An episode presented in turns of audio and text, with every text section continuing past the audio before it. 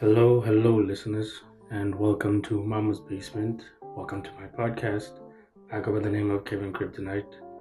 And, well, episode two is going to be interesting because uh, I want to talk about, you know, sort of like the internet cancel culture, you know, keyboard warriors, whatever you want to call them. Uh, I think it can be problematic you know, uh, at the best of times, but then also it is kind of necessary just to keep people accountable of their actions, you know.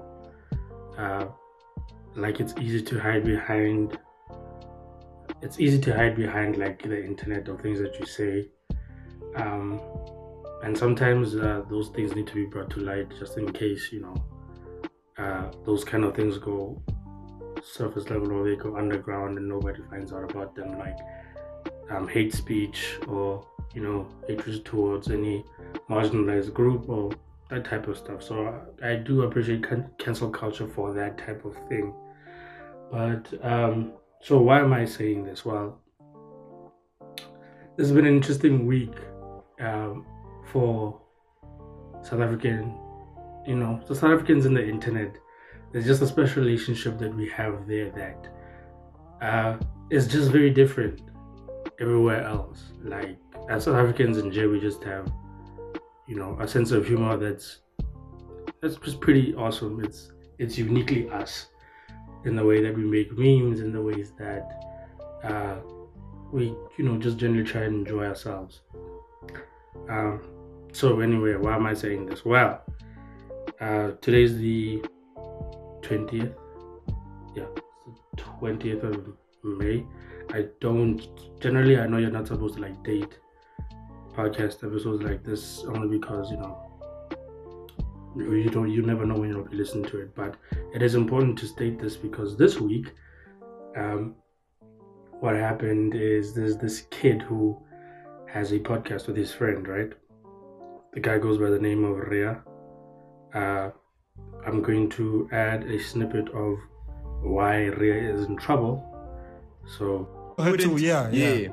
But he says, afterwards, he says, what's killing the youth is drugs and alcohol. Sure. It's linking it to, to her to her dad, obviously, saying that that that could be one of the reasons. I'm not saying he is saying that, he's saying that could be one of the reasons. Now let's get back to what I was saying. We know AKA, bro. Let's not hide from the truth. What is the truth? Doc Scoop told us, bro. What did he tell us? Because boss, you wanna bring it. told us that AKA is on coke, and Bonang is the one that got him into cocaine. Scoop told us that, bro. After the interview, we had him right here at this place. We were talking about the fight between him and Cassper. So we know that AKA is into hard drugs. We know it. I know. It's known. It's not factual. It's known. Nah, dude. It's yeah. known. But you know, Rea, let me say it's this known. to you. Let me say this to you, ne? Let me say this let's to you. Not, let's let me say run this, away from the let truth. Me say this, let me say this to you. Such accusations, especially especially with no What which accusation? Who am I accusing of what? He's saying AK's on drugs. That's not what I'm saying. He said he's on coke. Scoop told us yeah. Siyabonga ngwekazi. Mm. In confidential. Mm. But this is the Ray and Blackstep podcast. I mean, like you, there's no confidential now. Like it's out of there. Yeah. So we know that AK has been abusing drugs, bro. He lives the fast life, all the fame, dog clubs, whatever. Like he's there. This girl was thrown into it right after dating this guy. So what's your point? Bro? The dad is saying drugs and alcohol abuse. There's a connection there. So wait, so you tell me why would the dad defend AKA over his daughter? What do you mean? Because he was marrying into the families. I don't think no, he's like, but like, but if you're saying that AKA was on those things, and then if say, I say, dog, why, why, like, why are we scared no, to say it, bro? I'm saying we know the AKA was, bro. If you're saying AKA is on drugs, okay. So as you can see, uh, Rea said some stuff about a public figure. Uh, he, well, okay, just to backtrack, let's backtrack quickly. Um, so AKA uh, had recently lost his well, not recently, but he lost uh, his partner.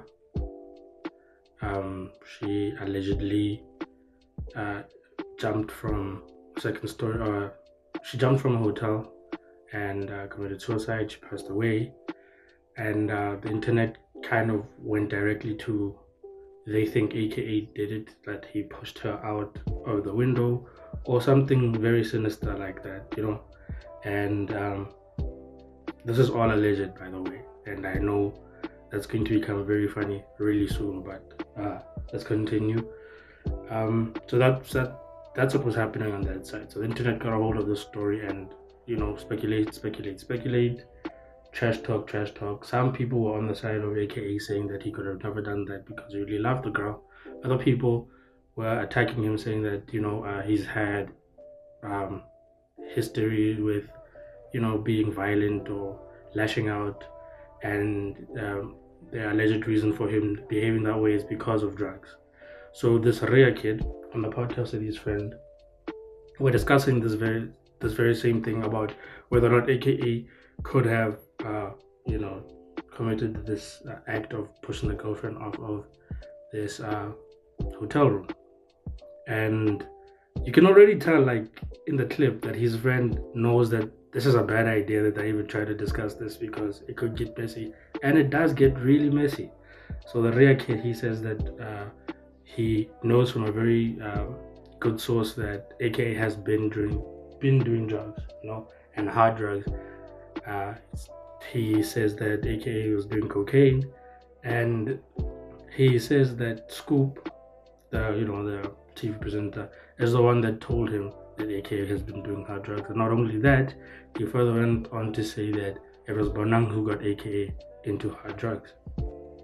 And this guy just, like, he is vehement about this, like, he is certain about this, he doubles down. And you can just see the whole time his friends thinking that, like, what dead, this is not going to end well. So Bonang then gets a hold of this clip because the internet got a hold of the clip and it started circulating around. Uh, Bonang then goes on to ask this guy on Twitter um, for his contact information. Uh, Rea then says, um, "Look, you have my number." I, like he just gives a weird response. I think he says that, "Look, I've always looked up to you. You're inspiration to me. I love you. You have my contacts. Contact me if you want." And well, Bonang responded with suing him our lawyers uh, gathered together. They drafted up a uh, lawsuit against him for defamation of character. And all of this could have been avoided if he had just said allegedly. That's it. I mean, it's a podcast, it's a public platform. He's allowed to say, it's his opinion, and he's allowed to say something like, you know, he's allowed to speak his mind. But without any hard evidence or hard facts or proof, you can't just go spewing stuff about people like that because if it gets to them, like things like this could happen. So Bonang ends up suing this guy for five hundred thousand. Yeah, I believe that was the amount, and uh, it's it, it just took off. The internet, like I said, got a hold of it, and they went off on this kid. Some people started giving him advice in terms of how he can get the money, but you know they did it in typical uh, shit posting, you know, fashion. Like somebody posted a list of how much human organs cost. Um, and they said uh, i think the highest was 1 million for a heart and i think it was half a million for a liver. So they advised him that hey man just start selling you know start selling some of your organs soon enough you'll be able to pay um, just just general you know terrible stuff but this kid was an actual trouble like he he needed to like uh, do something about this. So Bonang then kindly, at least she took down the lawsuit. She said that she wanted an apology from this uh, Rea guy. And he did issue uh, an apology in, in, the form of um, a typed out message. You know, he posted that online. Uh, was only like, it was less than a paragraph. It was like three, four lines of him just saying, I am very sorry, basically and then the rest of the page was blank. Why he decided to show the rest of the blank page, we don't know what goes on through people's minds when they're under stress like that. So let's just chuck it down to it was under a lot of stress. Again, the internet got a hold of it and they're like, dude, I wouldn't give you five marks for this. You didn't uh, show you were working. They just started roasting him again. And other people started um, jumping in. You know, back the back and forth started happening, saying that Bonang was is heartless for having done this. It was just a harmless statement. Other people on Bonang's side saying that no, because you could harm her brand by spewing such, you know, you know, like damning um, the message about her. Back and forth, it went like that. And somebody else chimed in, some girl I think chimed in saying that, uh, yeah, Bonang is probably like a drug king, kingpin or something. And the internet got a hold of her, sent this to Bonang, and then she's like, there's another lawsuit pending. So Bonang was just on a tear, like suing people left and right. But back to the real stuff. The, he then later came out with a video and he made an apology video basically and that got sent to Bonang. And then she decided, you know what, that's enough. Um, I guess I just wanted to teach him a lesson and he learned that lesson the hard way. So that was his 15 minutes of fame, of terror, whatever you want to call it, but he got through it through, uh, you know, he got through it. He survived. He doesn't have to pay anybody anything.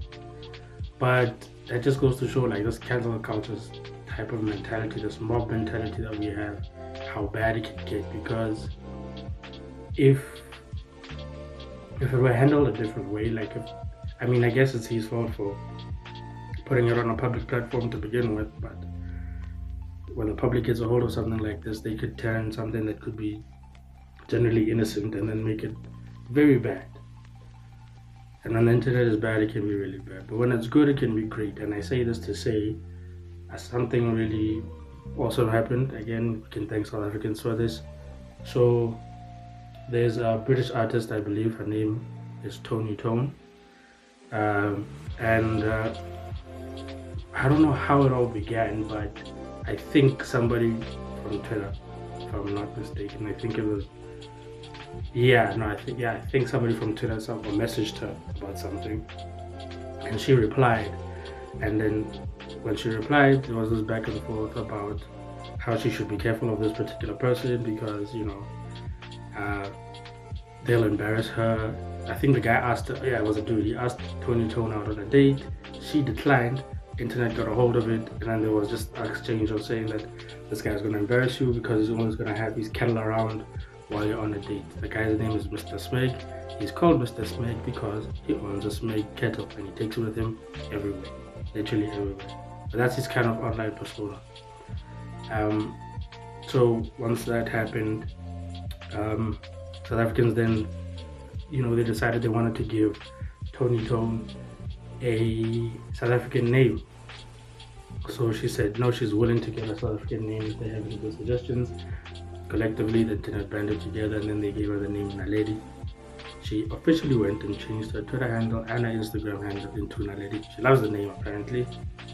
And overnight, I think she gained, uh, I think 100 or 10k followers from SA. So we're in there. We're in there, and uh, she loves it. She loves South Africa because of it now. They also started getting her to listen to some of uh, Amapiano. Uh, I think yeah, they started getting her to listen to you know Amapiano. Um, also, what's this track? A Lady. There's a track called A Lady, and they played that for her. She loves it. It's her favorite track apparently now. So yeah, that's when the internet is great. Like I said, it can do wonderful things, and that's what happened on that side. Not only that, but then her sister, this artist's sister, requested that she wanted a name as well. Again, South Africa got a hold of it and they gave it the name Lesedi. So now we have Naledi and Lesedi over there by the UK. Then the brother got a hold of it and he wanted a name. They gave him the name Thabiso. So it's I just man, when stuff like this happens, it's awesome. It's just it's awesome. So all of this, this whole family now has South African names because somebody just randomly tweeted someone, and they're all listening to um, to the music that we have over here.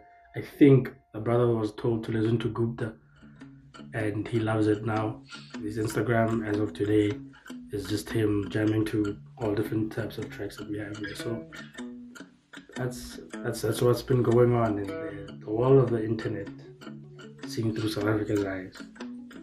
It's really scary sometimes, but it can be really good also. So yeah, this is a short one. I just kind of wanted to share what you know shed some light on kind of uh, how dangerous it could be to have an online persona that's not lost on me. Trust me, the irony of this whole podcast that I'm doing right now, the fact that somebody made a podcast that got him to trouble, and I'm also here on the podcast talking about how stuff on the internet can get into trouble. Trust me, the irony is not lost on me.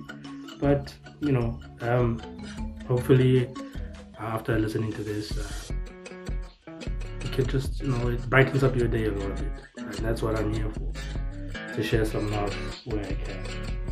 So uh, thank you guys for listening. I will see you guys in the next episode. Please remember to follow me on Twitter at Kevin Kryptonite. Follow me on YouTube, Kevin Kryptonite, and follow Mama's Basement on Spotify or on Anchor. So thank you very much, and I'll see you in the next one. Bye.